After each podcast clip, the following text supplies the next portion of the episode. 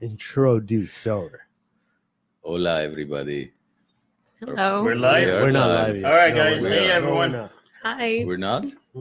Why? Why would you we're say? not. Everybody's gonna say where are their giant arms that are just hanging around the around the table. We We got, rid of, upgraded. Yes, we got rid of the Terminator. literally. Um, all right, guys, let's do our traditional Volume volume down. volume down. We st- It's never gonna end. You know what you have to realize? You got to put the damn thing on vibrate and then you activate it. So that's how it works. It's always on vibrate. So why does the vol- why is the volume up then? Because I just want to hear you say you know, what you're going to say. There you go. Okay. Nice. So let's do, we're gonna do a quick share, guys, and then uh, we'll go live. Our loyal listeners are watching now. Look at that. Okay. Very nice. Good morning, ladies. I mean, we'll go. Thank you. Thank you. I'll Thank All you. right, that's a wrap. It's, it's been, it's been it's been a I'm crazy. done. We gave a- you one thing to do. It's been a crazy One Monday. thing. It's been a crazy Monday. You know what? No, I'm actually not wrong. Good morning, ladies Oh, yes. There we go. Yeah, so, yeah, He was subconsciously yeah. right. and gentlemen.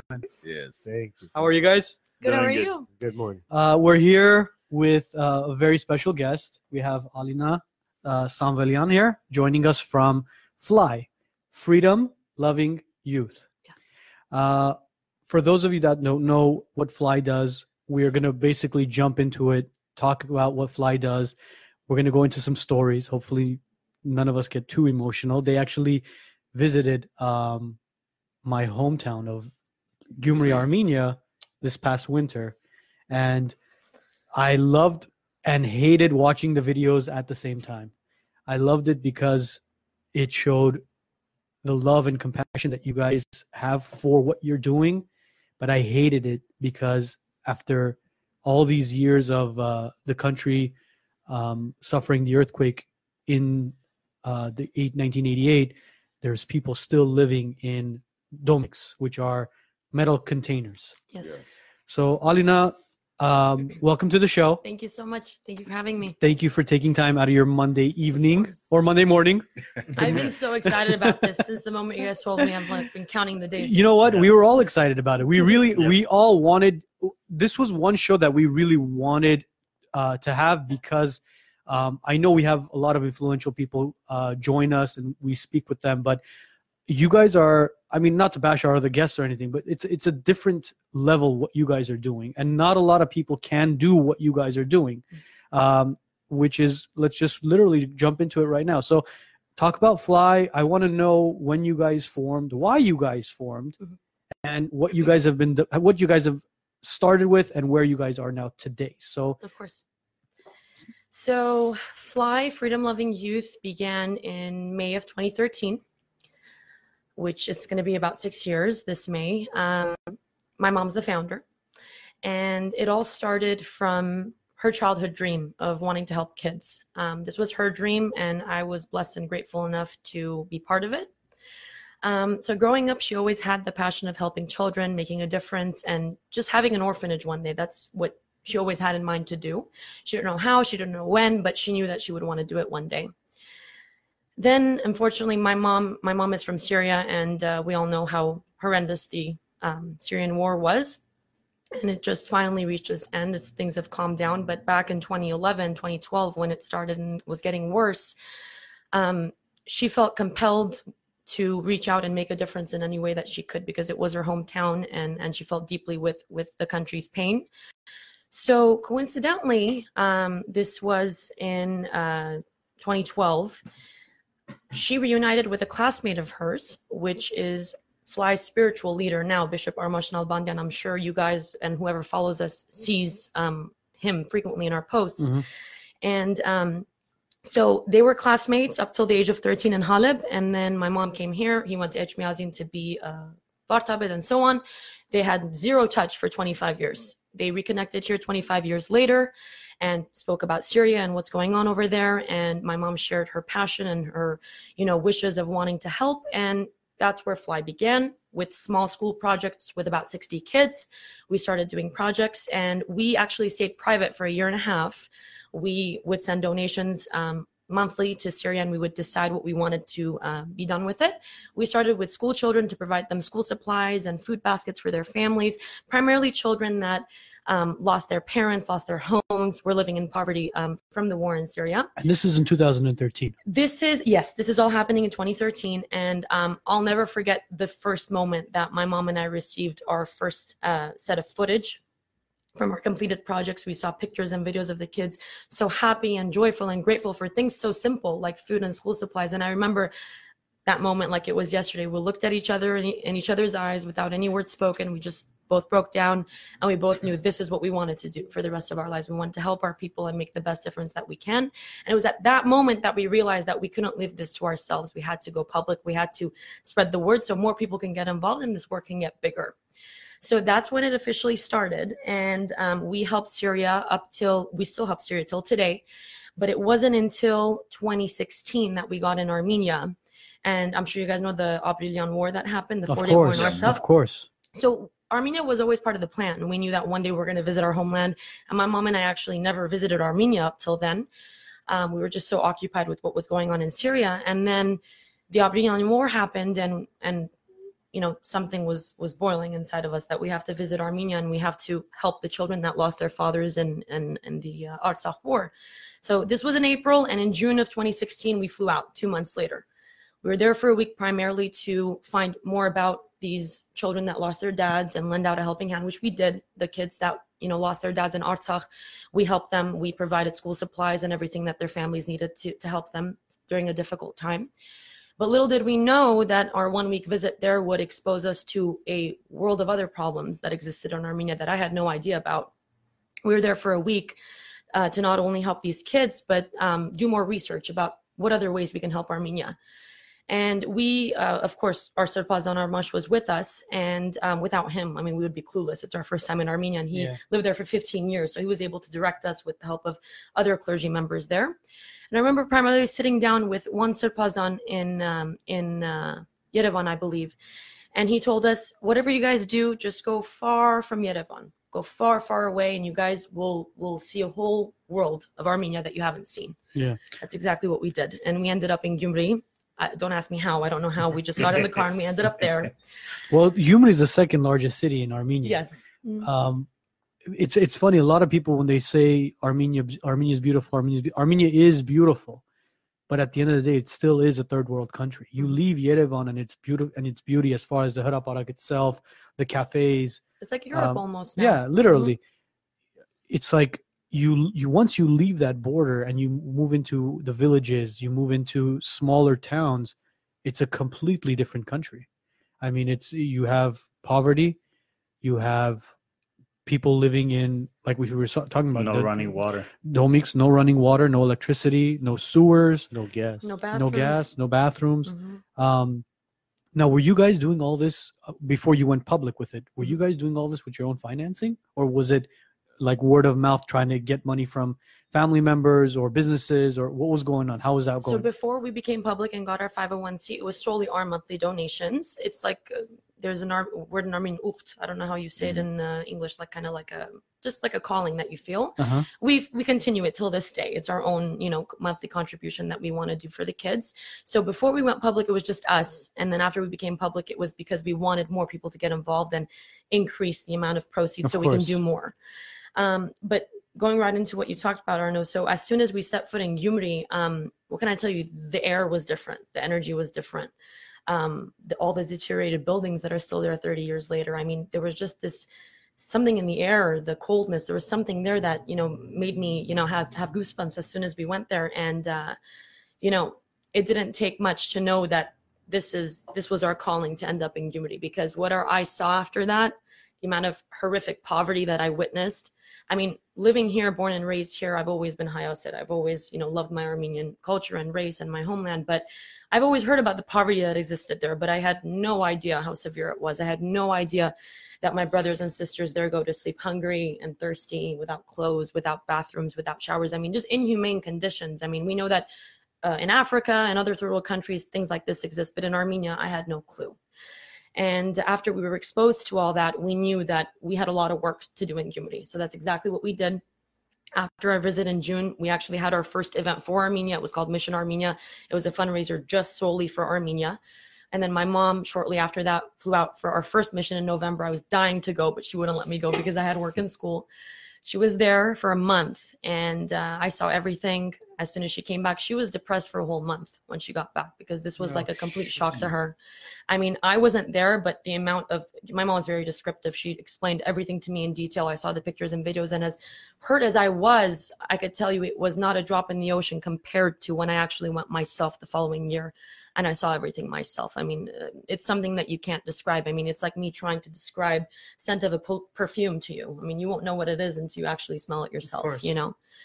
Um, but after that, um, pretty much to give you because there's so much detailed involved in what we do, but to give you the main scope of what we do, our main focus in Armenia is to help these families living in severe poverty in the metal containers, the Danox, and orphanages as well. Those are our two main specialties uh, in Armenia, is what we focus on. And this last winter, you guys were there, correct? Yes. Yes, we actually go twice a year. We go once in January and once in June. And the reason that we do that is I could tell you those are the most difficult times to be there in Armenia. January, it's really, really cold, and June is really, really hot. And for anybody that doesn't know the conditions in a metal container, so it's literally rotten tin metal is what it is. It's like the shipping containers that you see. That's what it is. And what happened is um, back then when the earthquake happened, you know, aid was sent in those containers and these people that lost their homes um, you know after the help was emptied out of those containers they formed windows and doors and made homes out of those things Oh thinking my that it's going to last them a couple years. Little did they know those couple years turned into 30 years. And you know a lot of people that lost their homes in the earthquake did eventually get homes but there were a lot of people that were left out to the point that in Gyumri alone there's 2500 families still living in these things not people families living in these containers still to this And each, day. and each family consists of what, four or five people? at least yeah at least. Hmm Now the challenge is imagine these are after 30 years you've got generations of babies even born into this. So Yeah. they, they don't know anything outside of hmm a metal container, no right? They go to school. Where where where, would, where do they go to school? Um, most of the kids are able to go to school. Some families that we meet, like let's say, because I think most of the schooling in Armenia is for free, but I think um, it was kindergarten or preschool that they had to pay for. We we have a, lot of families that can't afford that, but there's schools on every block in Armenia. There's a lot of schools over there that they can go to. But the problem is, is is um, just like you mentioned, they don't know any other life but that. To them, being hungry is something normal. There's no food, we don't eat. There's food, we eat. Um, and you know, when I say food, I mean things that fill up the stomach but have no nutritional value, as in anything that's very inexpensive bread, potatoes, rice, no meat, nothing that actually can nourish them. That's why most of these kids are malnourished. They're thin as a stick. I mean, when you hug them, like you feel like you're hugging bones.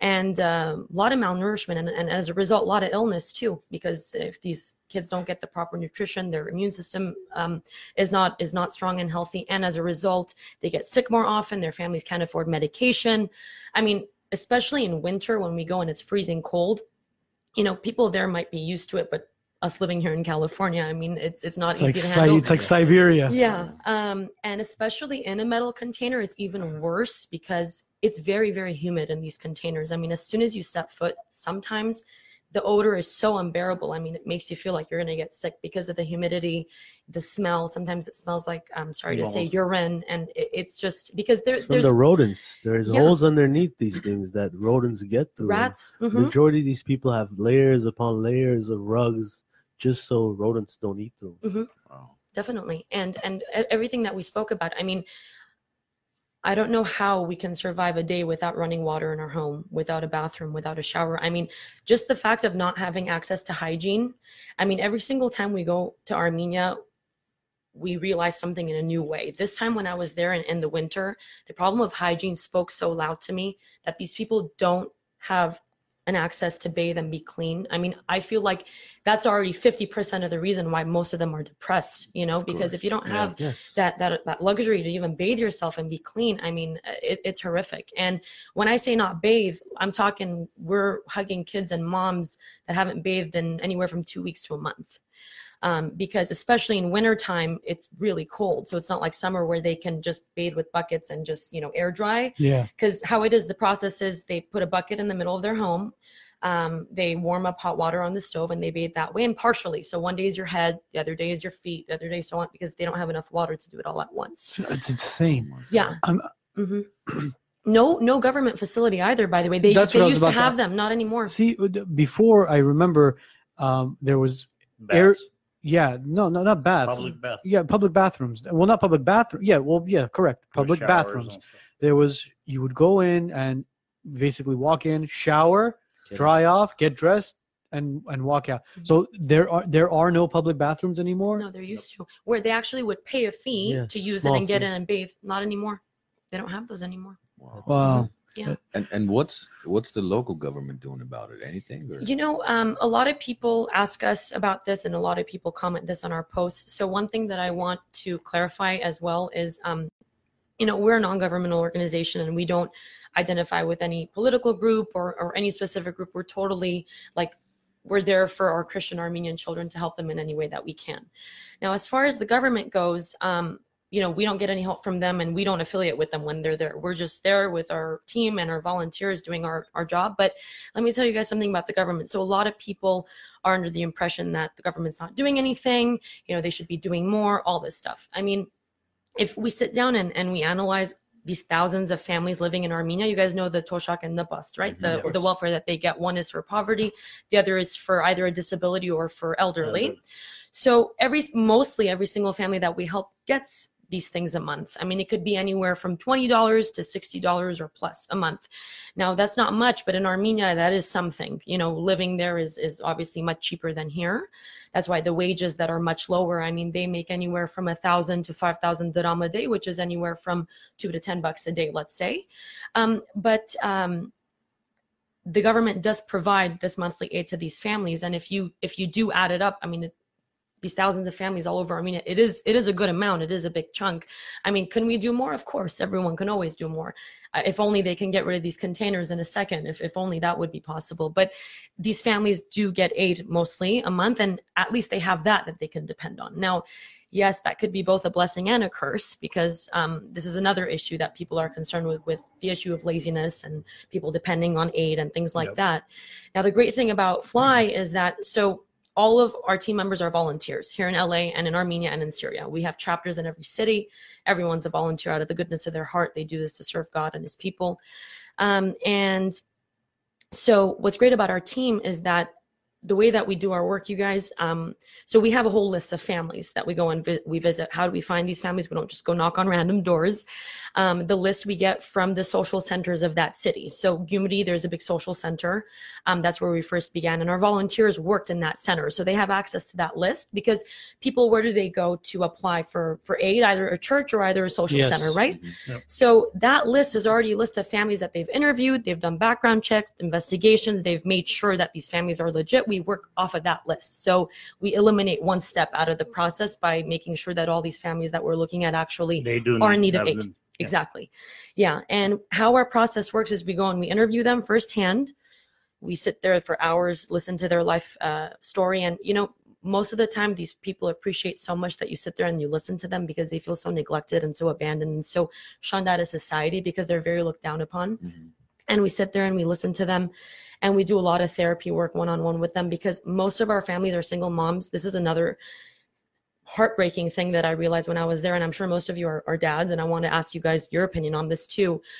I could tell you 95% of the families we help are single moms, very young, my age, older, younger families. Um, uh, the father abandoned, went to Russia apparently to find Never work came never came back, formed another family. What's what's your opinion on this? I mean, this is something that I never thought an Armenian father would be able to do. You know, back back in the day, back in the seventies and eighties, I, I I wasn't around the seventies, but in the eighties, I remember a lot of Armenian fathers did travel to Russia Mhm. for work, Mhm. but they would go there, for example, maybe six or nine months out of the year, Mhm. send money to Armenia, and then they would come back. Right.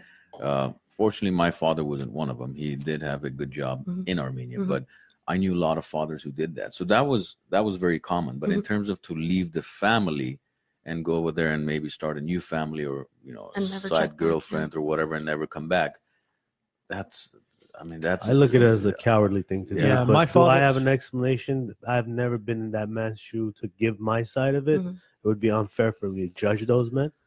Yeah. But at the same time, if I'm looking at it from my side, it's cowardly. Mhm. Yeah. My father did work in Russia. Mhm. When we were in Armenia, uh, he would go to Russia and he would come back, um, but he would actually take my mom and my older brother with them. Mhm. So when he was working in Moscow, it wasn't like he was he would go by himself and then he would actually he would say, uh, "Emma, you know, get your get Armin ready. We're going to we're going to Russia for this this amount of time," Mhm. um, and they would book a you know they would fly out together, they would stay together, and then they would fly back together. Mhm. I mean, it's unfortunate that th- th- it's happening now that men are flying out and whatever they're Never- doing, never returning. And never Another returning. thing whether it's abandoning the country and saying, you know what, because here's the thing, Armenia says they have what three million in population. Mhm. Highly doubted. if that. Yeah. Highly, highly it. Los Angeles has the second largest community of Armenians outside of Armenia. Armenia, yeah. But when you look at it realistically, there are so many people here in the States. I can even, I don't even want to mention family members that are here illegally. Mhm. They're here illegally. So they're still registered under that. census, exactly. So technically, yeah. basically, it's saying that Armenia is saying there's 3 million, but there isn't. People are fleeing the country, unfortunately. Why? It's probably because of economic situations, and it's probably because the country itself was suffering before the Velvet Revolution. Mhm. Um, he, now, God willing, everything goes in a more positive direction. Uh, people who have been visiting Armenia have been saying that it's different, the energy is different. Again, God willing, everything goes well, and the culture does change. But I think the people fleeing, the men fleeing, it's more of like, you know what? I'm out of the country. I have a job. I'm making good money. Why go back? Yeah, and And it's Yeah. cowardly. was it's- it wasn't that called? Well, sorry, wasn't that called chopan? Yes. Right. Yeah, yeah. Yes. That's what we used to call Chopan it. and Gnu. still- Chopan and Gnu meant, Mhm. you know, the man of the house is leaving for work. Mm. That's what. That's what it call meant. That's what For- the terminology. for the guys to actually leave, I think it's sad. Mhm. I feel bad. Um, how, how how would I explain it? I would say, you know, um, I think it get it, when you talk about mental thing, th- mentally it's not there Mhm. because when they get out and they go, oh, they get to the point where they're a little bit, be, you know, better off. They don't want to look back. it's like they're I running think, yeah, away. they're running No, away. it's it's yeah. temptation. it's not just temptation. Some people, some people go there and they don't, they can't do anything Temptation about is it. something that men It's not. don't It's not that they do something. It's There's so many people that actually have gotten, you know, they got hurt on the job. They, you know, something happened over there mentally, whatever it was. You know, they, you can't. I mean, single moms aside, I know I've I've known families where the husband's been just a lazy bum. Yeah. The wife has gone to Chopan. Yeah. The wife has gone over to overseas or to Russia or wherever to work. And when you talk, speak to the wife, she says, "I don't want to go back. Why should I go back? He's a lazy bum. I don't want to deal with him. Let me tell you something about the women in Armenia that I've met. They're strong. They're the most boss women I've ever met in my life. Honestly, honestly, these women Great. have guts, and they're the strongest women I've ever met in my life. I mean, to be able to not only suffer in poverty in a metal container, to watch your sleep kids go to sleep hungry. I don't think there's worse pain for a mom. No. You know, God forbid I any mother yeah. experiences that to watch your kids go to sleep hungry, and to not eat just for your child to eat, to do everything you can for your child to survive, be abandoned by the husband, and and work two three jobs left and right to make ends meet. I mean, the the families that I've met, um, the strength that I've seen, but I mean, they can only come so far where they lose their hope already, and they feel like they've they've come to the finish line. And to tell you the amount of depression that we see in these mothers, um, that's why we do a lot of therapy work because most of them, I mean, all the situation aside, the feeling of being abandoned and neglected, feeling like there nobody cares about you, like the, your own husband Yeah. left and abandoned you. I mean, I mean, what's worse than that? You know? I mean, I have a we have a one I have a one year old and the kid we have food, and when she doesn't eat, it's like kid, Mhm. you know, it's like Eileen, eat, Yeah. Yeah. eat the food, and she and it's it's crazy. She'll like when you put something in front of her, she'll slap it across the table or something, and you're like, stop wasting the food, and then you hear stories like this where it's like there's nothing to eat. and it's not to say it's only happening in Armenia. Of I've course met a lot of women here. I've even had employees over the years who who are from majority of them from Asian countries Mhm. because I'm in the healthcare industry, Mhm. where they'll work full time for me, and then they'll have another part time or another full time job elsewhere, and I'll ask them like, "Why are you working so many hours?" And they'll tell me, "Well, I'm here alone. My family's in the Philippines or China or wherever, so." I need to make as much as I can. I don't have a social life. I Mhm. just support my kids until hopefully I can either go back there one day or bring them here. Mhm. So I've met a lot of women that do the same thing here. So it's not, but to to abandon your family, especially as a man, I mean, Mhm. I wouldn't call that a man. That's more of a you know something else that I. Yeah, we can't say it here. Yeah. And to, We'll say it on next week's show. Yeah, when we don't have two beautiful women here, we'll. and to, to touch up on what you were saying about laziness and, and not working. So we have um, some conditions that families need to meet in order for us to help them. So after we interview these families and we find out A to Z about their life, about why they ended up the place that they did, and most of the families, you guys, it's like you're hearing the same story over and over again.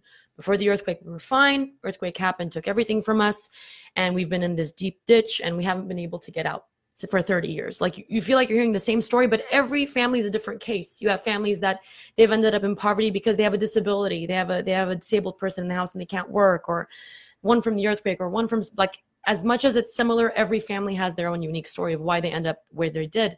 So after we interview them, um, we go and if they do meet our conditions, which are the following: one, they need to be doing everything they can on their part if we even sense a, a, a, sense of laziness, that family does not get our help because, you know, the amount of work and effort and, and energy that's put into our work, you know, wholeheartedly, the last thing we want is for the proceeds to go in the wrong hands. Because unfortunately, yes, you know, even in our homeland, there is a category of people that ended up the way that they did because they chose to because they chose laziness they chose to depend Yep. on the welfare they chose to depend on aid and not do anything themselves Mhm. that's why i say the welfare is both a blessing and a curse because you could choose to use it as a tool to get up or you know what if i'm earning this much and i'm only going to earn a little bit more at my job i'd rather not work Well, You they're, know? still, they're still stuck in their old communist mentality.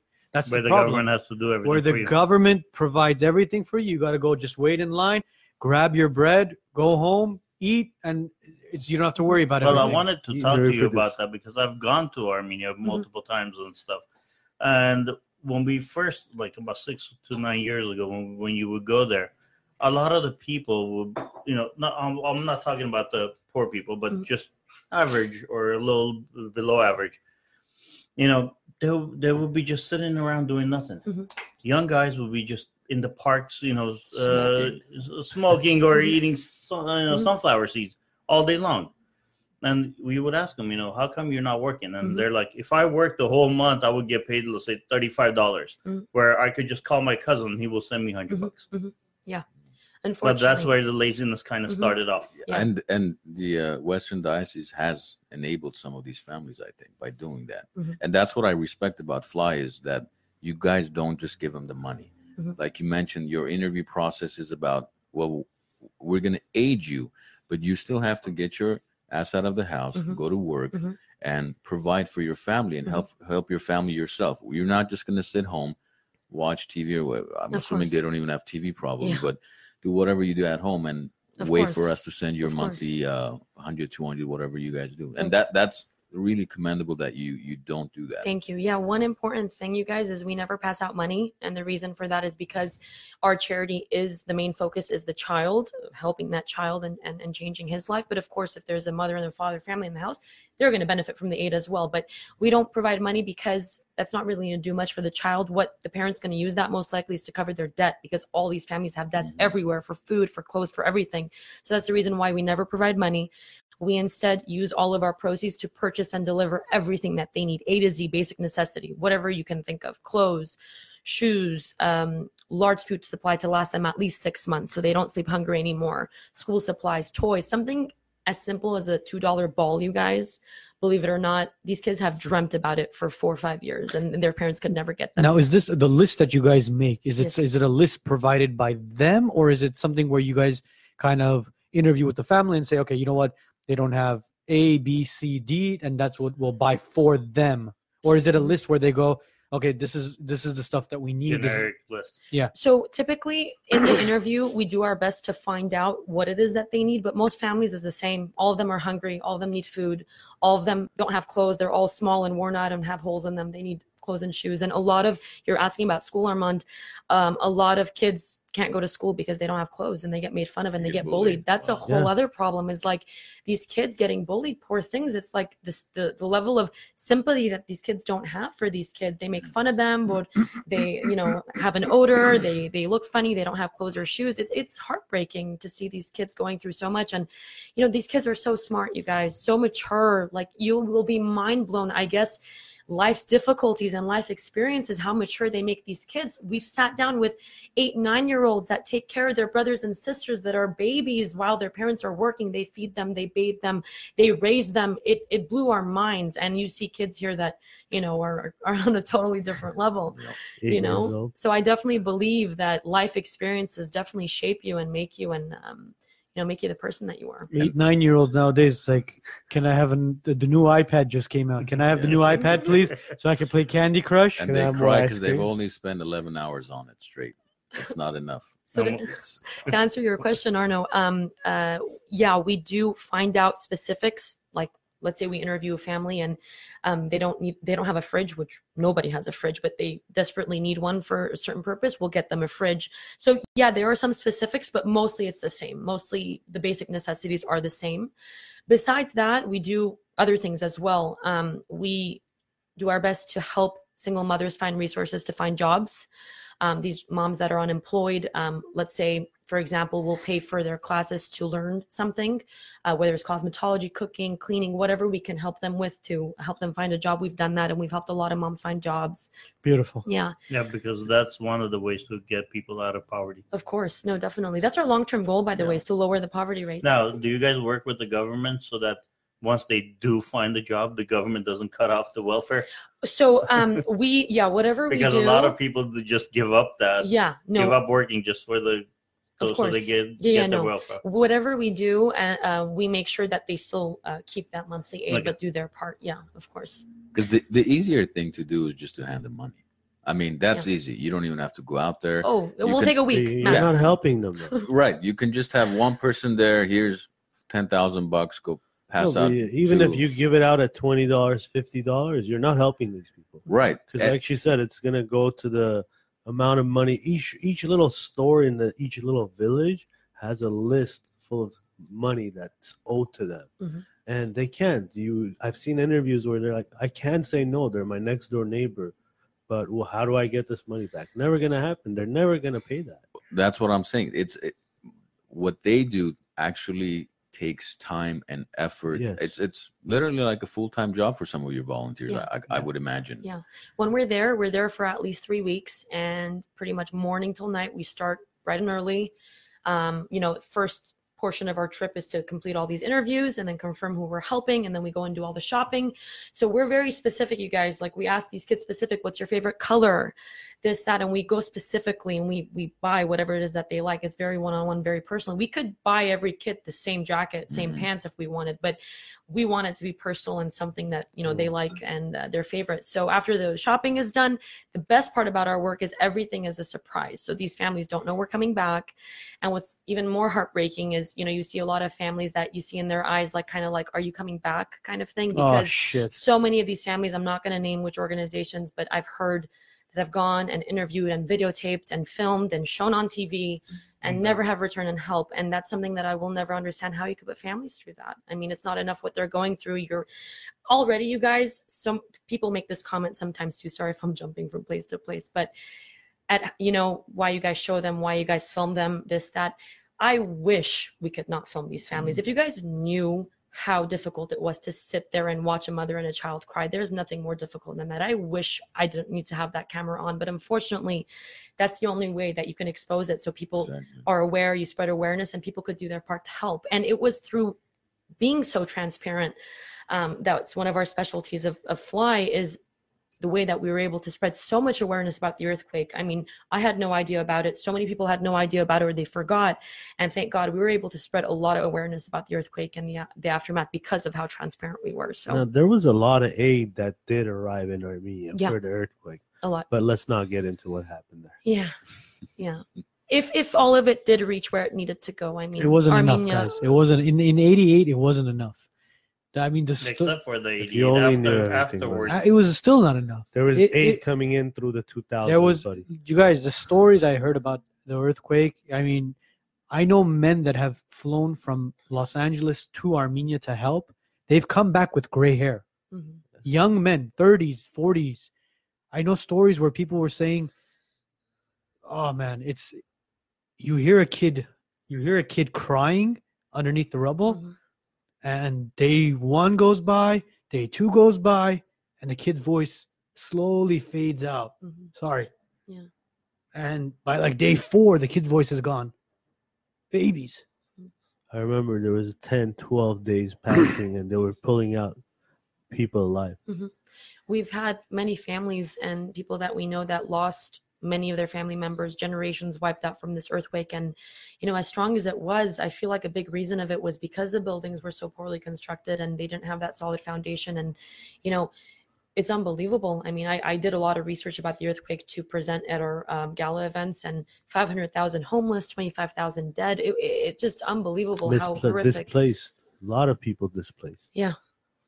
yeah. uh claudia has a good question Yeah, Claudia wants to know. Um, can you share different methods of how people can help the organization in terms of uh, to pass it on and to promote Fly? of course of course yeah thank you so much what was your name Claudia. Claudia. Claudia. Thank you so much, Claudia, for asking.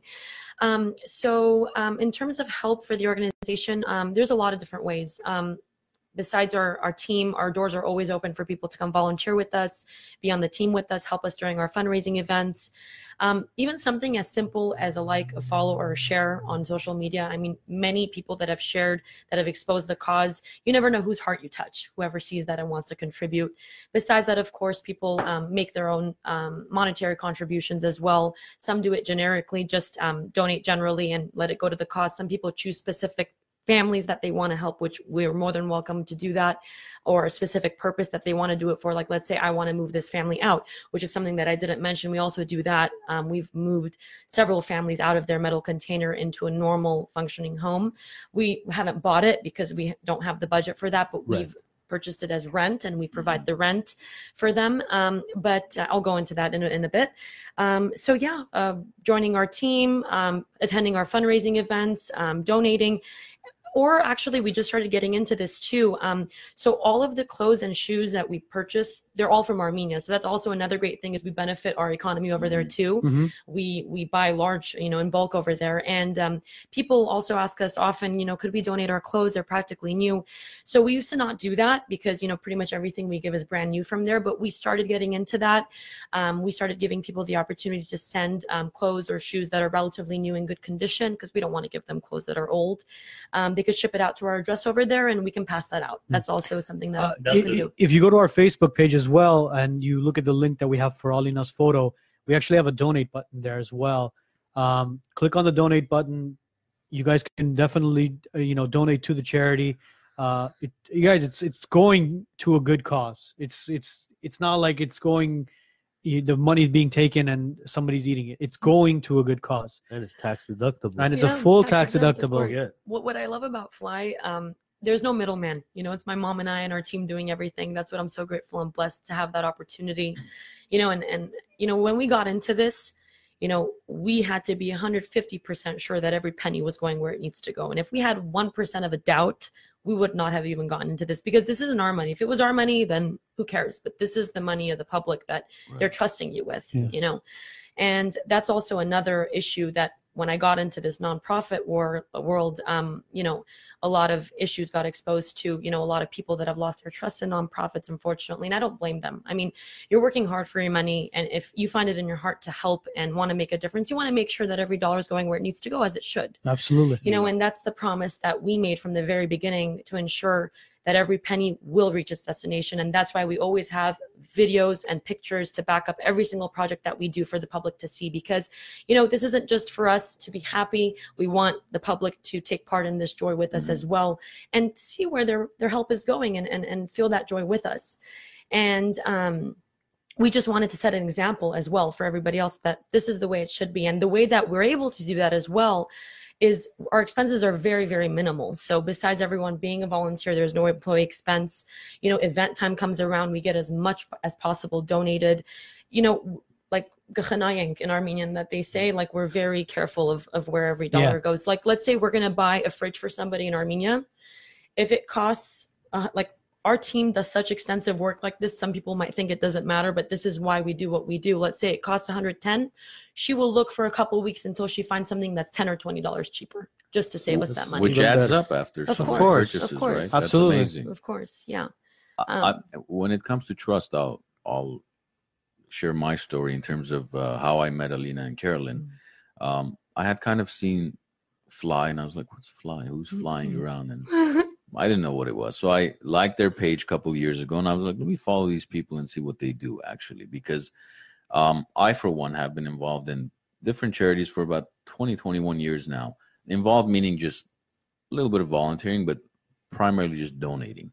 And like you said, I there's very few of them that I trust out there. And I was following you guys for about a year and a half, two years. And if you remember, I reached out to them. Mhm. Um, they never they, they didn't know who I was. Mhm. So um, I reached out to them. I said uh, to Carolyn, actually, to your mom, I said I, I I'd love to meet with you guys because I see what you're doing, and it's from the videos. When people say, "Well, why do you put up the videos?" then how the heck are people supposed to know about it? I mean, you can't hide the positive impact you, you're making. If you hide it, then to me that you're doing a disservice to our people. No, So people look at it, they'll be like, it's bullshit. They're eating the money. that's what exactly. But I again, I followed these people for about a year, year and a half, watching their videos, seeing wow, they really take their time away from their beautiful life they have in LA to go out to Armenia on a winter eh, during the winter for three weeks and then back in summertime, which is not like you said, the two seasons you really don't want to be there. It's either too cold or too hot. And I reached out to them. I said, "Look, what you guys are doing is amazing. Somehow, I my family has to be involved." And my brother and I, my brother didn't meet you guys. He, he was busy at the time when uh, I met with you. But I mean, wh- the reason I bring up the story is because I want the people listening to know that there's absolutely zero doubt in my mind that every single penny goes to use for the people. Yeah. If, if it was, she wouldn't be on the show. I can assure you that. Thank you so much. Yeah, there's 8,000 um, uh, 501c3s out there. We could have invited anybody, everybody would love to get some exposure. Yeah. The reason why we chose Fly is because we know 100% that every single penny is put to good use. None of it goes to pay for her school, none of it goes to pay for her car, none of that. I mean, so Thank you so much. Zero Armand. doubt, Thank zero you. doubt. Wise Thank you. fly right there. Huh? She's a wise fly. Thank She is. And by the way, uh, when we're gonna have the donate button on the um, it's on the flyer that Arnold posted the other day. I'm also gonna include it on the uh, video. I do see a good question if you uh, if you don't mind. if you don't uh, mind me finishing, and then Sure, go ahead. Whenever you're done, young man. we're gonna nickname call him him, uh, Mr. Cutoff. He cuts everybody off, especially me. I don't know. Cut, don't- I don't know. Cut nut. I think nut. I think he's jealous of my Wise voice. He wants nut, to wise cut me out. Wise cut. Wise cut. Actually, it's not your voice. It's the What is it? slowness of the words that are coming out. I'm like, hurry up, get him over with so we can move on. You know, it's It's an hour and a half show. What do you want me to We do? take our time. All right, guys, it's a wrap. Edgar's getting antsy. so, anyways, before my numbnut friend here uh, what I was saying is, um, whatever we're able to connect, uh, collect tonight, hopefully, um, on behalf of my family and my brother's family, Lakeview will is going to match that. So if we raise five hundred dollars from the people listening, um, Lakeview is going to donate an additional 500. If we raise a thousand dollars, then we're going to raise. I'm going to match that. Thank you so Not just me, my brother's family and myself, because I really want people to know that I'm putting my check where my mouth is. I'm not just here trying to promote. I have no vested interest in any of this. Believe me, it's because I truly, truly believe in what they do. And when Arno said, you know, we should have fly on, I was like, no, no brainer. Thank you so much. even if this guy cuts me off, I'm still gonna. before before he cuts you off, I just want to say one she thing. wants to cut you off. she could cut me off all she wants, not you. See, that's She's the guest- she's the what I have guest of honor. real quick real quick um, i just want to say thank you so much armand i mean one thing i want to i want to pinpoint is it didn't take you a minute to you sat down with us you listened to us for about an hour and a half you gave us the time and it didn't take you a second to even think that you wanted to contribute. And, and i just want to thank you so much from the bottom of my heart to you and your brother for taking part in this mission with us and finding it in your heart to help these kids and everything that you contributed. You know may god return your offerings back to you everything that you've given and i only wish you the best in all you do. And thank you for being in this journey with us. Thank you for being in the fly family with Look, us. I could say you're welcome, but I have to thank you for mm-hmm. what you guys do, honestly. Because even look, this is how I was. I was raised. When you give back, you get back. So, I, I swear to you, I could even share my financials, my profit and loss statements. Ever since we wrote a donation check to them, our business has gone up oh by my twenty God. percent. There you go. So we made a decision every quarter I'm gonna write you a check. Every quarter I want my business to go up 20%. That's Oh my 80% a year. Well, since you're saying that, here's what, okay. Since you're saying that, it, this is what we're gonna do. Uh, as you guys know, um, well, dad and mom know. I run a, uh, I work for Coldwell Banker, Mhm. uh, and we do business under Kenneth Estates. Kenneth Estates is my corporation. Uh, what we'll do as well is let's see how much we're raising, and Kenneth Estates and sold by Arno. Uh, we'll go ahead and if we do 500, we'll do 500. If we do a thousand, Kenneth Estates and sold by Arno will match it, and we'll donate to oh Fly. Oh my god, that's amazing. Thank you so much. All right. Arno. Thank so you. everybody, reach into your goddamn pockets. Don't just use your pockets for hamburgers Yeah. and stuff. Don't have your latte tomorrow and give us ten dollars. You know what I think though, you guys? I feel like in our Armenian race, like there is no Armenian that wouldn't want to help their people. I mean, if if Yeah. they know that it's reaching where Dude, it needs to, who wouldn't want to? I'm And- trying to tell a story. I'm getting choked up. It's I can't. You- Every ha- time you I s- heard that story, you have no idea what goes through my head. You're there's a kid underneath rubble. They're crying, and you can't do anything. You can't do anything. You have no manpower, no strength to lift up the goddamn boulder to help the kid underneath. Yeah. And you just sit there and you listen. You know um have you have you seen their 40 uh, was it 45 minutes the gala Yeah, video from yeah. 2018 Mhm. after I met with them, they shared the video with me. Carol, Carolyn shared the video with me, and I shared it with all my family members. I swear I'm a grown, grown man, and that evening that I was watching it, I it was like 1 a.m. I put it on YouTube and I was watching it for 45 minutes. I cried like like a little kid, and I had to pause it. I would I would go like you know have a little bit of whiskey or something to calm down. I come back. I replay it. I start crying. I texted Carolyn the next day. I'm like, I can't believe how much I've.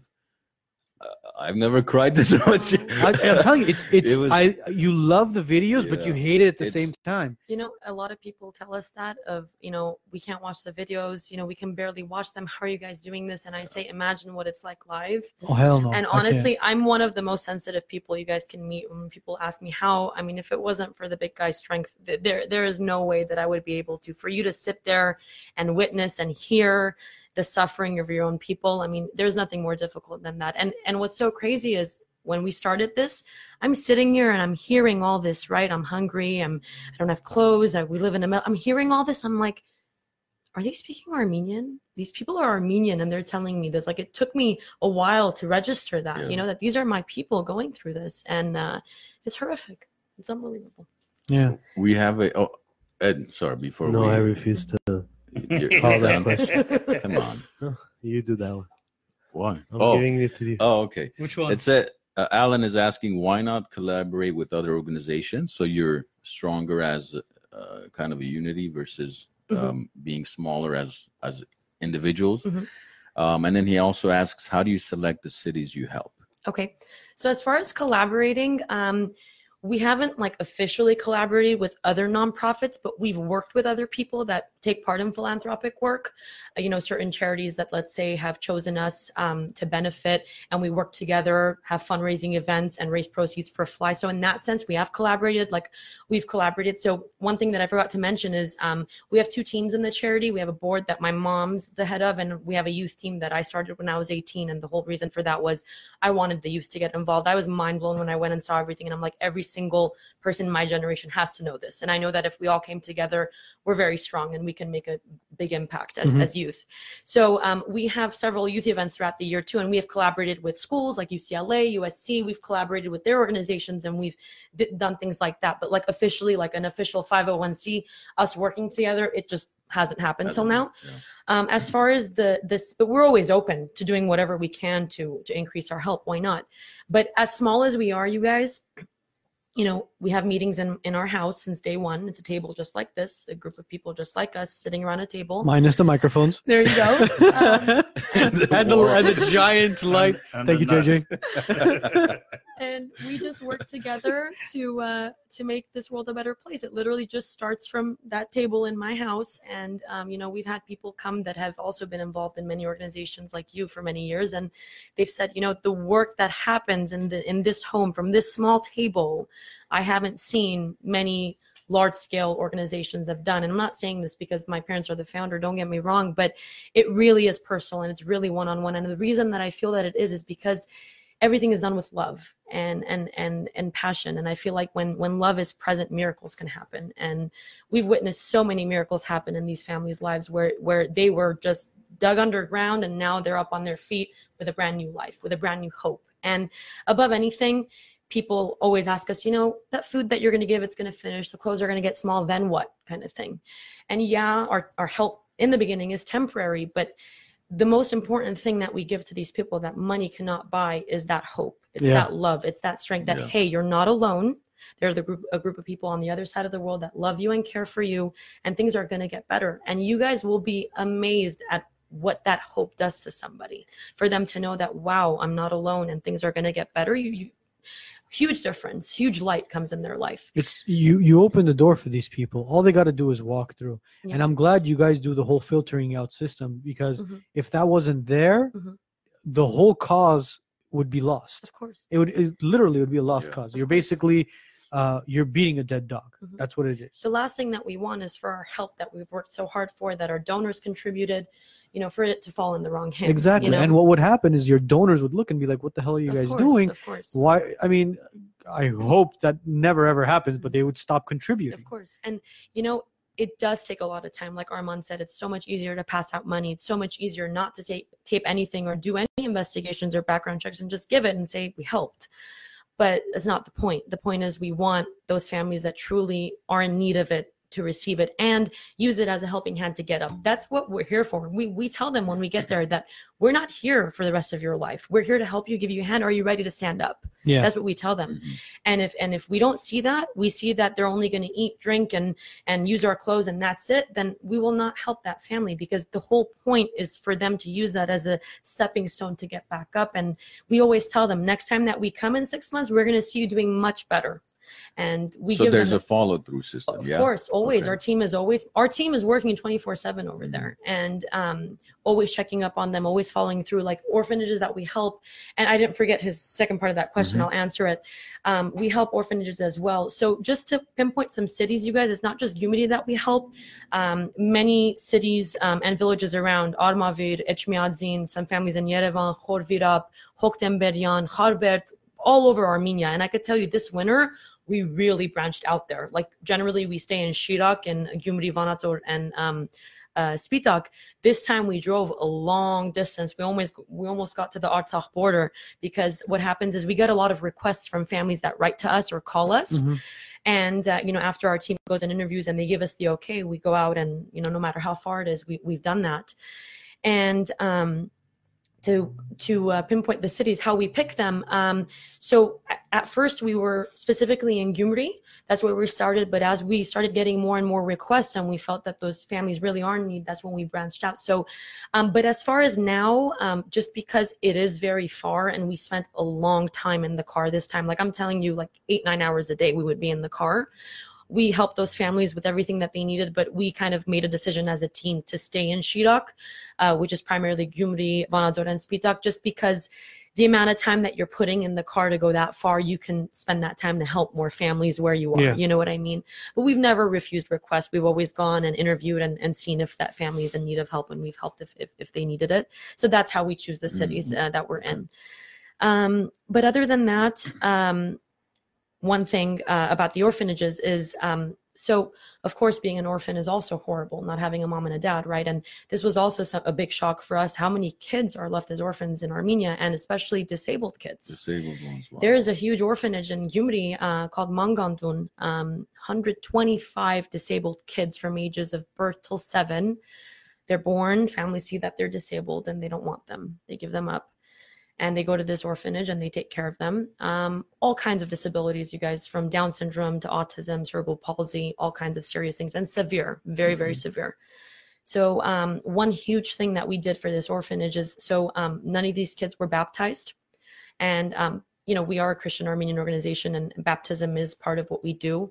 We had all these kids baptized. It was a huge, huge thing in Armenia. I wasn't present for it. My mom was the godmother for all these kids. wow. Oh, wow. Um, it That's was just a beautiful. beautiful, beautiful day. Um, so we couldn't take them to church, so we brought the church to them, and we had all of them baptized. And you guys will be amazed, um, you know, at what they told us. The the people taking care of them, they said we noticed a lot of kids calmed down, and you know, a lot of kids started doing better, and you know, miraculous things happen. So baptism is is always part of our work, and so we do it once a year. Usually, like last year, we had 22 kids and two moms that weren't baptized. We had them baptized. So that's always part of what we do. We just um, God's spirit is always uh, involved in what we do. That's That's beautiful. Yeah. Um, my wife uh, gets addresses from you know needy families Okay. from another organization. Mhm.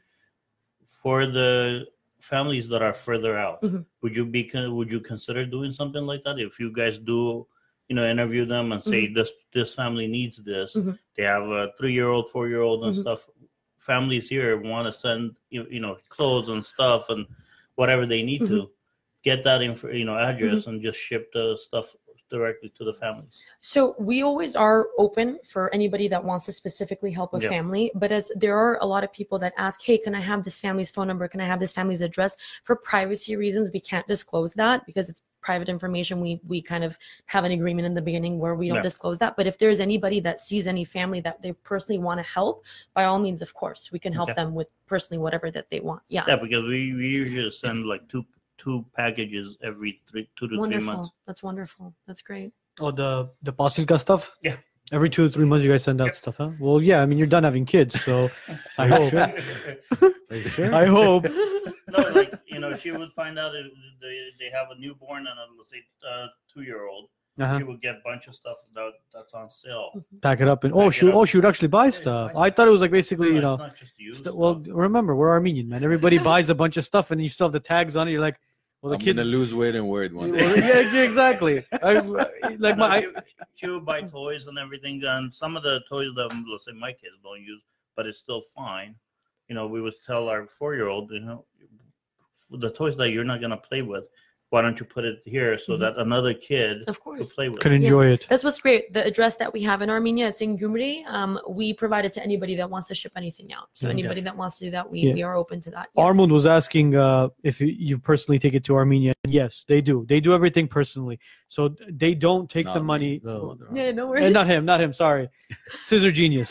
Uh, he's one of our biggest fans. yes. Um, he the you he basically was asking if they you guys take everything to Arm you if you guys do everything personally, and yes, they do everything personally. So it's not like they take the money and say, "Here's three hundred dollars, go put it on black." Yeah. They literally go buy all the essentials that the family needs From and- Armenia. Yeah, From from Armenia. Armenia, mm-hmm. and they provide it to the That's family. his question was, or do they take the stuff to Armenia? No, they go to Armenia and buy it in Armenia. Yes. Yeah, Yeah. they take it. Yeah, everything is bought in Armenia. Mm-hmm. So they're boosting the local economy in Armenia Yeah. and directly delivering Win-win. via- Yeah. yeah, win-win Yeah. for Yeah. everybody. Yeah. Now, once once you've provided the initial help, let's say Mhm. um, you bought them an oven, stove, whatever food. Basically, we get them going for six months. they don't have to worry about anything. Now, Yeah. throughout those six months or after six months, do they have access to fly if if something more traumatic happens or Mhm. something changes in their? Uh, I mean, how? Of course, yeah. They always have our contact information. Pretty much everything that we give them, um, their necessities, it's enough to get them going for six months where they don't have to worry about paying for food or clothes. And the reason for that is not to only take care of them, but to the money that they were going to put for this to be able to save it and put it on the side to kind of give them a boost and a head start, right? So in these six months, we do monitor and we see how they're doing, their spirits, um, you know, whether they're taking initial steps, because now that they don't have to worry about those things that are, you know, troubling them so much, they can have the time and the energy and the space to okay what can i do now? What, what, what job can i do? What can i do to help my family more? So of course um, it's not a one-time thing. Our help is not a one-time thing. We always stay in touch with our families. Um, we always you know our help is reoccurring you know for that time being until they're enough to fly on their own i Mm. mean that's why the, the meaning of fly is so Is, deep is it's that not where only it comes from? yeah. Um, you know, crazy enough is in the beginning when Fly formed, we were thinking for months of what to name it. You know, in the beginning we were going to give it an Armenian name and and then we're like, no, let's give it an English name so it's, you know, um, you know, for everybody. And then it was just one moment, I don't know how it just came to me. I'm like, okay, Fly, freedom loving youth. Let's do it. It just came That's to me. it. Wow. That's it. Yeah. It's a beautiful name, by the way. Both of them. Both of them, freedom loving youth. Yeah. You know, that's what we're out here to give these kids that freedom to fly, and fly itself is is what we're here to give these families and these kids the wings to fly Give on their wings. own. Yeah. And um, so anything that they need after that, um, if they're sick and they don't have medicine, when I mean medicine, it's a couple bucks, maybe up till 12 bucks, and they can't afford it. We provide them that medicine. If food runs out and they still can't afford it, the families that we move out, that um, uh, we provide rent for. So what, what's great about what this factor is, we provide their rent for a designated time, and then we have them take care of part of it as well so they feel entitled to doing their part as well so Mhm. it's never our help is never about you sit i'm going to spoon feed you because that's only doing a disservice for you you know it's to give you that helping hand but to it there's the, that expression right you teach somebody how to fish instead of Or giving them feed 'em, yeah yeah. exactly There's another question. It's- yeah, It you says, give some- what is your experience when you do uh, the follow-ups? When we do the follow-ups the best part about it is when you see that light in their eyes that you didn't see the first time that you met them. You see that smile you see that hope you see that you know they're filled with that strength and that energy then they're actually doing something. I mean i can't tell you guys the number of families that i saw that you know when we first met them they were like this you know they couldn't even stand up straight so depressed and you know have reached the end of their hope and the second time and the follow-ups that we've had you see them confident i mean just think about it how can you apply for a job if you're not confident in yourself who's going to hire you seeing Right. you like that so it's like we're, we're fixing their their spine we're making them Your stand chiropractors also. yeah there you go She's You doing know? adjustments. She does adjustments on the weekends, people. to see them, you know, all these moms that, you know, are taking care of themselves now. They look better, you know, they have makeup on, they look more, so beautiful. You know, they're working two, three jobs. They're they're doing everything they can to take care of those kids, and it's uh, it's it's difficult to describe in words. Honestly, the the feeling of of being the reason that a child's and a family's life changes forever, and and you know, you opened a new doorway and and um a new destiny for them that they never were going to have. You know. Now, Alan, the last time I was in Armenia was 2004. Uh, you were there this this past winter. Mhm. Is there any construction going on as far as homes being built in Gyumri, or is it still just Not that much, not that I've seen. I mean, there are a lot of deteriorated buildings still, and there are a lot of new buildings. Um, but if you compare it to any other city like Yerevan, not No. at all. No, no, because in no. 2004 Australia went in and Australia built in? I don't remember exactly how many homes there were, but they built a bunch of single family residents. And when you looked at it, it was funny. Uh, we drove we drove there because my mom's cousin was living in one of those uh, homes. It looked like you were in Glendale or you were in like Burbank or something. It was like paved streets, single family home, the white picket fences and everything. Porto's. Porto's, bakeries was on the corner. Papillon was on the other corner. Where was this? This was in Le- this was in Gyumri In Gyumri. in okay. Gyumri. And we looked, and I was telling, I was talking to my brother because we went to visit our aunt. I was like, oh my god, I'm like, it, it just looks, it looks like home. And you know, the homes had backyards and stuff. I was like, I hope it's moving in that same direction. Mhm. But now that you're telling me, you know, there are isn't much construction going on. I guess the main focus is just Yerevan at this point. You know what's crazy is Everybody, everybody is moving there because there's work. Yeah, and you mentioning um, about uh, one thing is Gyumri being the second largest city Mhm. before the earthquake. It was a very well off city. I mean, the biggest factories were there. The city of industry. so many educated people were there i mean people really well off and to think that this is something that you know we we we pinpoint to the public is these people aren't poor because they were born poor they were fine and then in a split second they lost everything this is something god forbid could happen to any one of us at any moment in our lives no moment is ever promised and and life is so so unpredictable and everything is so temporary that this can happen to anybody Well, you it was know? it was a domino effect. You have the earthquake, and then after the earthquake, you have the collapse of the Soviet Union. Mhm. So any sort of financial And then you you, know, got war yeah. right after. and then you have the war right after. So any sort of finances you have, like I know people who didn't live in Gyumri, they lived in Abovian or they lived in Yerevan, and they were very, very well off. And you would, t- I, I remember my, my father would speak to them. He would say, listen, the news here is telling us the Soviet Union is collapsing. Go buy gold, go buy something, go buy property, and don't worry about it. Everything is fine. Everything's done. Government will take care The of it. government will take care of it. Don't worry. You wake up the next morning, your rubli is basically a dram now, yeah. and your dram is basically worth crap. And it's like, oh my god, now you have that factor. Then all of a sudden it's like, oh, your 18 year old has to go to uh, Azerbaijan to fight now. Some of them get their, you know, some of them lose their lives, and it's like, oh my god, it's like, it's a domino effect, Correction, one please. after one. Mhm. They didn't go to Azerbaijan to fight. Well, Artsakh. they well, Artsakh, goodness, Sorry, I'm bro, sorry. I just like to make that correct. Don't We have- Well, at the time it was Azerbaijan. Well, No, you know, never was and never will. All right, I- that's a different topic. like I, I I go there and a lot of like when we most of the tourism area is in the Yerevan area, but we try to go outside as much as we can with the three kids. Uh, but you know, even in Yerevan, when you look at it, all the taxi drivers from Gyumri and uh, everywhere they travel from their city to Yerevan to work for let's say you know Thursday, Friday, Saturday, Sunday kind of thing, Uh huh. and then go back home for a day, and then come back. Mhm. Some some people sleep in their you know In their taxis. I can no, I, I believe it. I believe because it. the work and tourism and stuff is just capital. No, I re- it was in Armenia when you were in Yerevan. We would with the boys. We were like getting together. We would go out at two, three a.m. We were, you know, we were out and about. You every corner there was a taxi driver. No, there's more. There's probably more. Is is there Uber or anything in Armenia now? There There's you like go. two different type of Ubers. There you go. It's, Yeah, It's not Uber. Uber. We have a couple of comments, by the way. Yes. Um, Carol says, Carol, who uh, Hannah's My wife, Okay. Mhm. uh, mentions that she, anytime she sends the clothing out there, she usually sends it to a different family each time. Okay. Never is the same family twice. Um, Anashe, who is my brother's wife says mm-hmm. thank you for all your loving work. What you guys do is beautiful. So, so, blessed to have individuals like yourselves to bring hope to these families who need it most. Thank you so much. Um, and telman actually makes a he's a good friend of mine. He uh, makes a great point. Um, he says the common people even we have on average 30 people listening um, even if each person donated $50 we're not asking for 500 1000 mm-hmm. mm-hmm. $50 $1500 fifteen is hundred. fifteen hundred dollars total. I mean, sometimes people think, well, you know, I only make forty thousand a year. I can't donate ten percent. Nobody's asking for ten percent of your income. Of course. Forty dollars.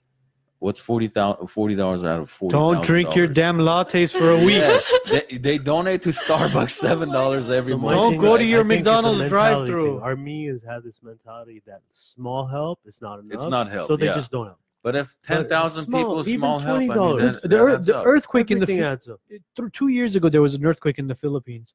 Some of the uh, some of the people at our office who are Filipino came up to me. They said, "You know, there was an earthquake in the Philippines, right?" I'm like, "Yeah, I'm aware of it." They're like, "Well, we're connect- collecting money for donations."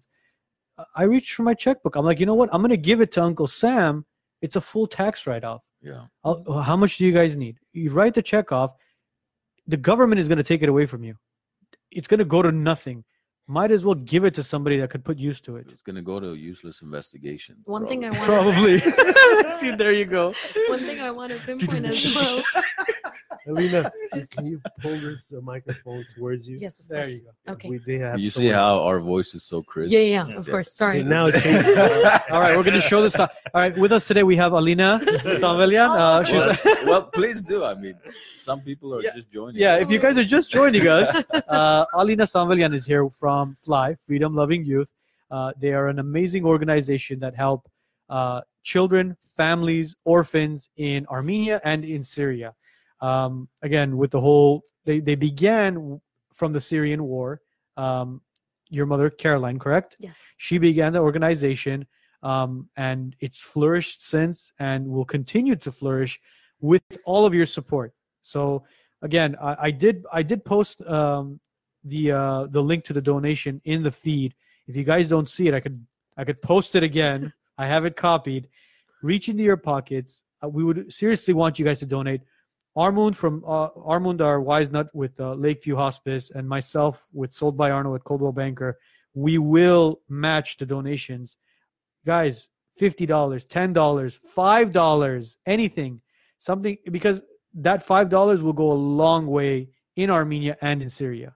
It's uh, you're we're talking about third world countries here, people. One thing I want to pinpoint, you guys, no amount is ever too small. Mhm. Every single dollar will make a difference, especially when it reaches its destination. You know, thank God in the past six years almost, we've been able to help 7,000 kids. And Wow. we're not on a multi million dollar budget here. Our budget is very small. Mhm. But the reason we've been been able to make such a great impact and a great difference is because when every dollar is used in the right way, you can make miracles happen. You don't need millions to do that. You know, and, and just one thing to pinpoint is it only needs a hundred dollars to feed a family for a month in Armenia. There you so go. so it, it's a huge thing. I mean, to sponsor a child each month is only twenty five dollars to take care of them. So it doesn't take much, but it will go a long way for them. I- you if you ask me, maybe I'm being overly optimistic or ambitious here, but um, I think if we really put our minds to it, within the next generation, let's say the in about ten years or so, where new babies are born in within those villages and those cities around Armenia, Syria, wherever else you guys are helping out, I think if we set our minds to it, not just with Fly, whatever organization you trust that you're donating to, we can literally put an end to this nonsense. I mean, the fact that uh, I don't think there's millions of families that are starving and uh, living in um, metal shacks in Armenia. W- What do you think that number is? In Gyumri alone is two thousand five hundred. Okay. It's And- not a lot. and About 10,000 people. It's not little either. 10,000 people. You have Vanadzor, Spitak, and a bunch of other regions around, but mostly it's it's Shirak. And the, why the highest number of containers is in Armenia? It, you have the highest unemployment rate there and the highest poverty rate. So um, even though the earthquake happened in Spitak, Gyumri was the one that was most affected by Yeah. it. Yeah. So w- let's let's say well, how many thousand? Twenty thousand people. I, I don't know For- an exact number, oh, but it's not call a it lot. call it fifteen thousand Okay, people. fifteen it's not a lot. people, right? Exactly. If if each of these individuals, even five hundred dollars a year, would change your life, that's seven and a half million dollars. What's seven and a half million dollars for even just the Armenian community in LA?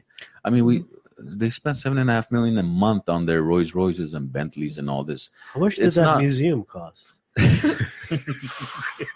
I'm sorry. I'm the, I'm the weirdest. little joker. Sean's gonna be joining us. Yeah, you can ask. You can ask Sean. He's I- the director of that music. I museum. think they've raised about nine million so far. I think the goal is twelve, if I'm not Yeah. mistaken. So, but um, look, you you don't take away from one to help another. That's Oh, not my definitely point. not. My point is, um, you have five Chanel purses, have four. You don't need five. You don't need the sixth one. Whatever it is, uh, it's the number is not astronomical. Seven and a half, ten million dollars a year is Give and Right. you will receive. I Yes. promise Hormone. you. Another thing, Armenian people don't understand the meaning of enough. There is no enough with us. There's no more. If they have the Mercedes, it's got to be the Here's- Rolls Royce or the Bentley, and it's just never enough. still have and then it. airplane, it's still not enough. still have it, but I think you would feel much better about having all those things when you know you've also helped somebody that's much less fortunate than you are. Ed, you want me to give you the best example? Kirk Kerkorian. Yeah. But what did he do? He stopped helping too. Remember? Well, Kirk's was a different story. I, I mean, the one telethon that I, the one organization that I refuse to donate to is the Armenian yeah. telethon. I refuse. I, to- I refuse to donate to that. Yeah. I volunteered there once, and I will Look, not. I don't mean to bash them. Honestly, I don't. But you're t- you cheer and you're excited about millions of dollars raised. You go to the country, there's nothing's changed. Arnajan, it's just easy to say it, bro. There, I'm sure there's money being laundered through all of this. Well, unfortunately, even if I don't want to hear about like, it. if, That's, if I'm giving out a dollar to that organization, I know even ten cents of it is going to the purpose. I'm still happy. really? just- you're yeah. good No, with you're 10%? No, no, crazy. I'm just, I'm saying Ed. at that level, there's gonna be corruption. Well, Ed, let's let's look at it this way. corruption. Let's say let's That's say for you have a example, fly is small, and that's why you trust. Uh, you're absolutely right. You're absolutely sorry. Sorry, Al Najan. No, this no this worries. happens all the time. By No we just kind of. But No it's an exclusive. No, I'm not this guy. yeah, I look at I look at it like this. welcome to the club. Yeah, if you if listen, if you if you raise fifty thousand, if you raise raise ten thousand dollars, for example, Mhm. and of that ten thousand dollars, you're gonna eat two thousand of it, but eight thousand is gonna go towards the families or whatever. I don't care. Do it. Why? Because at the end of the day, yeah, you're taking the time to do whatever you're needed to do, and it costs money. Two thousand dollars. Do it. I don't care. But if you're doing the opposite, you're eating eight and two thousand is going to that family. I'm sorry, but Yes. I'll say something, but I can't because there's two beautiful ladies sitting here. Yeah. so we'll leave it for next week. One thing I want to mention, you guys, is you know our main goal. We're not here to give them a life of luxury. You know what I mean? We hope and pray that they they have you know whatever they want. They reach here- that. yeah they make their dreams come true but we're just here you know at first why we give those basic necessities because you can't help someone before you feed them and you clothe them you got to do that first so they get their energy and they get their strength and then that's when help will will proceed but i always say you know give these family a small room this size give them plain bread to eat but give them a bathroom and give them a shower give them the humane things that they need to take care of themselves you know and Yeah. and and believe me if they had that that much if they had that little um it would be much better than they the would live with some dignity at Yeah. least. I Absolutely. think that that's the most important Mhm. thing. You don't they don't need anything flashy. They just need to live with some dignity. Do you know what blew my mind is, you know, unfortunately my mom and I we've never visited Syria because, you know, the conditions weren't safe. Hopefully soon it will so we can go personally hug these kids. That was the most beautiful part about Armenia is it was safe to go and we can actually meet these kids versus Syria we've only seen pictures and videos. And although Syria was in a war for how many years? 7 8 years and destruction and and and you know, it was horrific. Um situation in Armenia was by far much worse, and there was no war in Armenia. And I remember in the beginning when we were helping Syria, we asked our bishop, uh, Armash Sirpazan, are there any hungry kids in Syria? Any Armenian hungry kids we can help? He's like, no, there's nothing like that. Are you crazy? There's no kids that the organizations, Agum churches would would let you know go to Mm. sleep hungry like that. But what blew my mind is seeing how prevalent that is in Armenia. It's so common, like it's like drinking water. It's like something usual. Hunger is, an, is a usual thing. It's not a big deal. Not having a bathroom as a hole in the ground outside, that's normal. What bathroom? What are you talking about? Yeah. You know, so that, that's what blew my mind at how a country that is so much worse conditions is doing much better Yeah. than, than Armenia. You know? I know, in, in, I know in Um, Syria there's no direct flight to Syria. I had a friend who was actually going to Syria from uh, here or Yeah, yeah, from you here. have to fly to the neighboring. Or they, Lebanon, Yeah, they flew into Lebanon Mhm. and then he drove from Lebanon to Syria to sell his home. Mhm. I was like, there is no flight into Syria anymore. He goes, No. he goes, listen, the war is over. It's it's kind of it's it's settled down, but the, it's still like the There's factory flight. the factory that they had is is blown up. Like the house that they have, he's like, thank God it's still it's, it's still standing. But he's like, there's so many residential areas where he's like, picture this: you're driving through Burbank, you from Andover to like Magnolia, it's just it's it's rubble, Mm. and then you pass Magnolia, it's there's houses there. He's like, that's how it is in Syria right now. And you know, I know we were talking about Armenia the whole time, and I can't help but talk about Armenia so much, even though we're helping both Syria and Armenia. I feel like 95% of our attention is going there just because it's so much more severe than Syria. But Syria, I mean, it was it was horrible and horrific as well. I mean, we had so many kids that lost their parents and lost their homes, and we actually had a couple of volunteers. Unfortunately, um, this this always breaks my heart remembering it, but they were volunteers in, I believe, our Aleppo chapter and they were on their way to swimming practice and at that moment a, a bomb hit and they both wow. died yeah that was that was Volunteers? two of our volunteers Oh, yeah shit. yeah young tragic. young Wow. Yeah. so we- My- mhm. That's bad. We That's we bad. have a um uh where's the name? Oh, Johnny Karapash. okay Um Hi, Johnny. is do- Thank you for he's uh donating fifty dollars through your father Vasquez. thank you this so much thank Beautiful. you thank Um, you we had a donation from uh, my brother-in-law Mike for two hundred dollars. thank you so much mike And um, JJ Akopian. JJ, JJ donated hundred dollars as well. Thank you, JJ, Thank you for the much. donation Thank as you. well. And look, guys, we're not naming names for um, to advertise anybody. It's a matter of uh, we Respect. want you to feel that the donation is really going to good use. It it will be recognized, and it's not about having your name on a plaque or on a wall or on a street. It's it's about really making a difference in these people's Yeah. lives, which which is what we're trying to do Yeah. here. And guys, mind you, Alina and her family did not come here saying, "Oh, donate." We invited them. Yes. We put the donations in there, and we expect you guys to at least reach into your pockets and put something. Again, it's going to something. It's going to a good cause. It's going to children. It's going to families. It's going to someone where uh, it, you're you're changing a life. It's as simple as that. You're changing somebody's life towards the good. I don't think there's a better feeling in this world, honestly. There isn't. Because it, look at it this way: when you get a gift, is it the same feeling as when you give a gift to somebody for Christmas? Mhm. I think it feels ten times better when you gift it to somebody and you see the reaction versus, oh, I got a cologne, now I got to take it to Macy's and exchange it. it's, it's it's seriously, it's it's a chore, it's a Oh hassle. But when you give a gift, it's like, wow, Hundred percent. Yeah. I, I got my daughter that big giant book of uh, pictures and like it's like I'm I'm I'm waiting for Amazon to drop the damn thing off so I could see this kid to see a one year old's Right. reaction. And I open up the book. I go, look, Papa, look what it is. She just stares at it and she looks at me. She looks at the book and she's having a good time. there you It go. makes me feel good. no, I Now imagine the feeling of doing that. Now imagine putting India. clothes on a kid. You know, I always say, you guys, um, as deeply painful as missions get, I mean, it gets to the point that I have breakdowns every single day. I feel like I'm going to run out of tears when I'm there. As painful as it gets, the amount of joy that we experience um, by the miracles that we we bring to these families' lives, the joy by far weighs much more than the pain does. I mean, pain is inevitable. Some people think, hey, you guys are going twice a year, it must get easier, right? It only gets harder. It never gets easier because you only see how like how much more can you see of this? Like when is this going to end? Kind of thing. You know. And you guys are going in June again, correct? Um, so we usually go in January and June twice a year. This time we might go either in June or July, but it, it's going to be in summertime. Okay, so yeah, that's July. it's it's plenty of time for for us to try to raise money on behalf of the Wise Nuts for Fly, Thank you so much. and we want to collaborate. Definitely want to collaborate with you guys. One thing I want to pinpoint. Um, so besides all this, what's our long-term goal? Mhm. Yes. Besides lowering the I was poverty rate, ask you about yes. um, so besides lowering the poverty rate, um, we are planning to open a center in Armenia.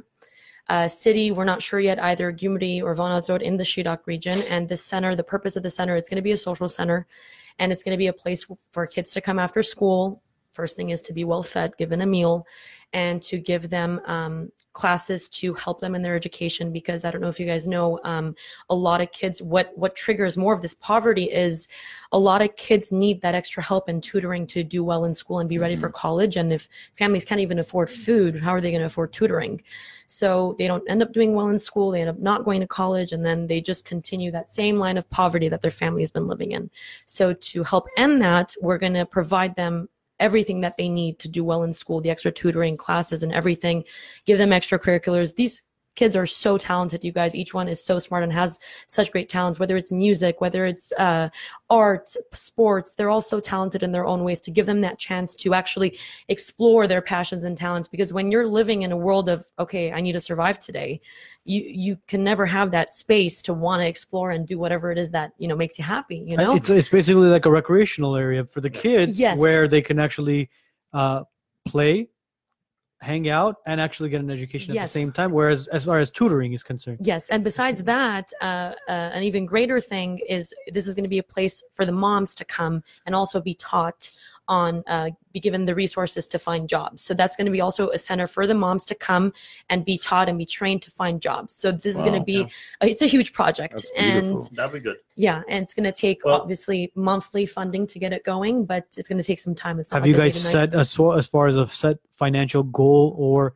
uh, set time period as to when you guys want to raise that amount of money to get the project started, or it's still in the works? It's still in the works. Specifically, no, we're still exploring on where and and what. Uh, we're either going to find a ready-made building or find a you know an empty space that we can build it from, which is most likely what we're going to do. Okay. Keep us posted on that For sure, for sure, we. Absolutely. Yeah. Can we talk Now- about the land? I'm sorry.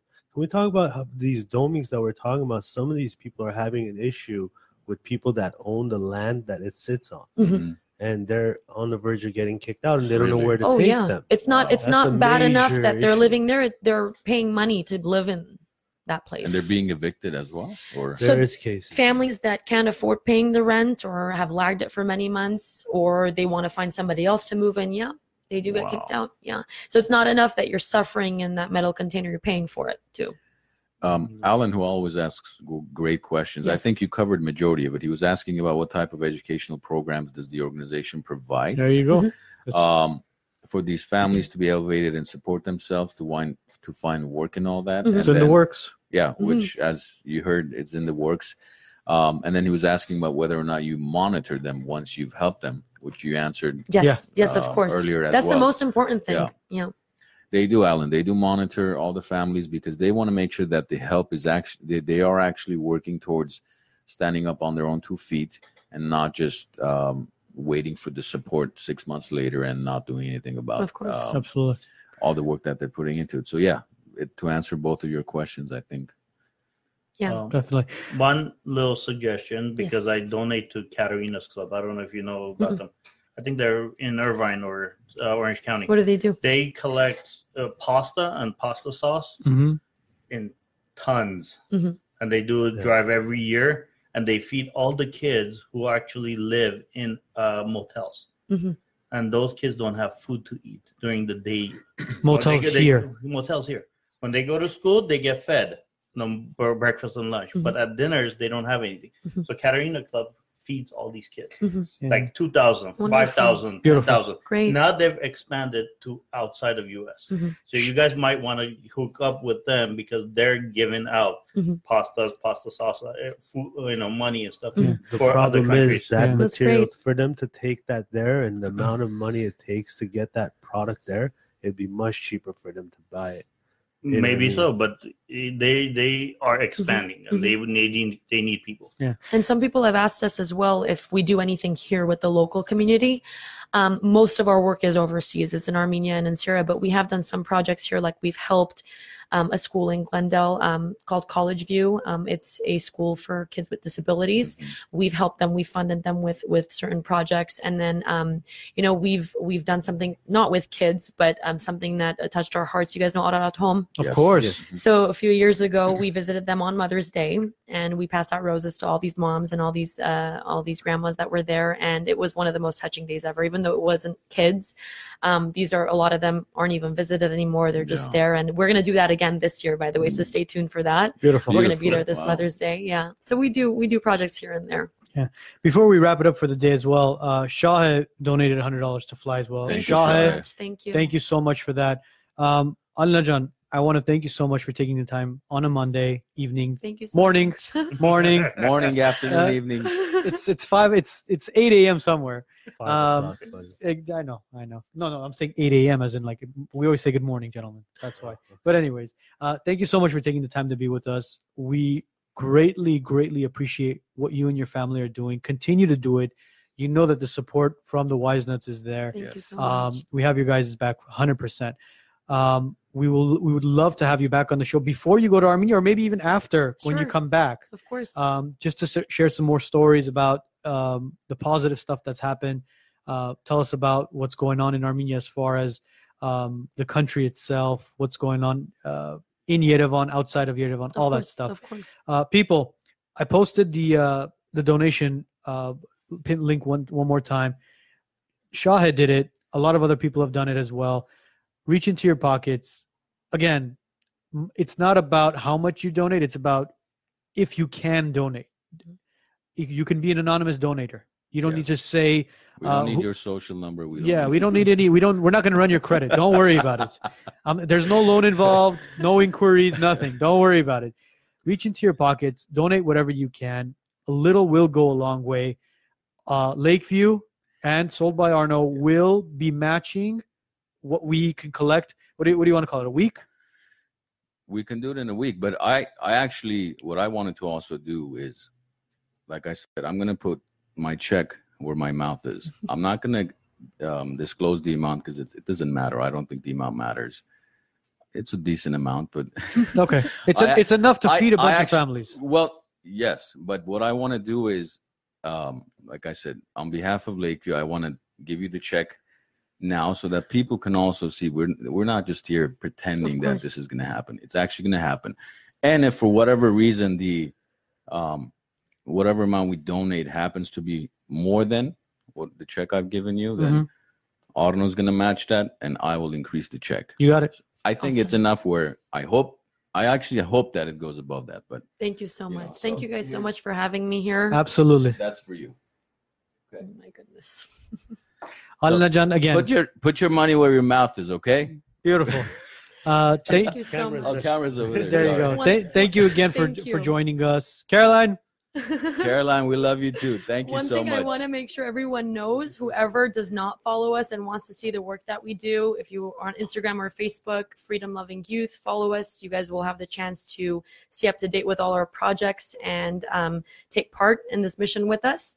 And our website as well, whoever is not that active on social media, fly.care. Everything that we do is there for people to see. Even something as simple as a like and a follow and spreading the word about the cause also will make a great difference. So thank you guys so much for your support. Thank you guys so much for having me here. It was an Thank honor. Thank you for coming. Thank you for, for thank you for joining us, and we're going to see you again one soon. more Yes. Thank you for I did doing want to all the work. mention now from for birthdays, like we mentioned, at this age, I don't like receiving gifts. Mhm. Now, from now on, if I'm gonna have a birthday, I'm gonna have fly, and I'll Yeah, people donate. donate. Yeah, donate Uh, for a not lot of birthday. people have done that on And I Facebook. think yeah. it's a wonderful thing. Don't do. expect a gift from me. Yeah, well, that's what I'm telling you. Mm, At least not a physical gift.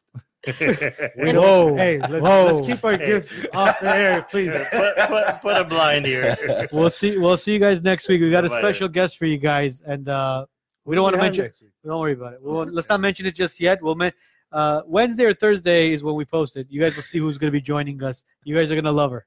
Oh, I already said her. No. Well, there you go. I, well, I assume, Well, for now, she He can't keep identifies as she a mouth married, identify. yeah. Well, I hope she does identify as a female. But you So could change. You never know. you never know in this Yeah. day of age. Oh my he can't No, no. keep his mouth. I shut. could just tell you guys right now. All right, guys. We'll see you guys Thank next you week. guys. Thank All you right. for your support. Good. Good night. It's day, bro.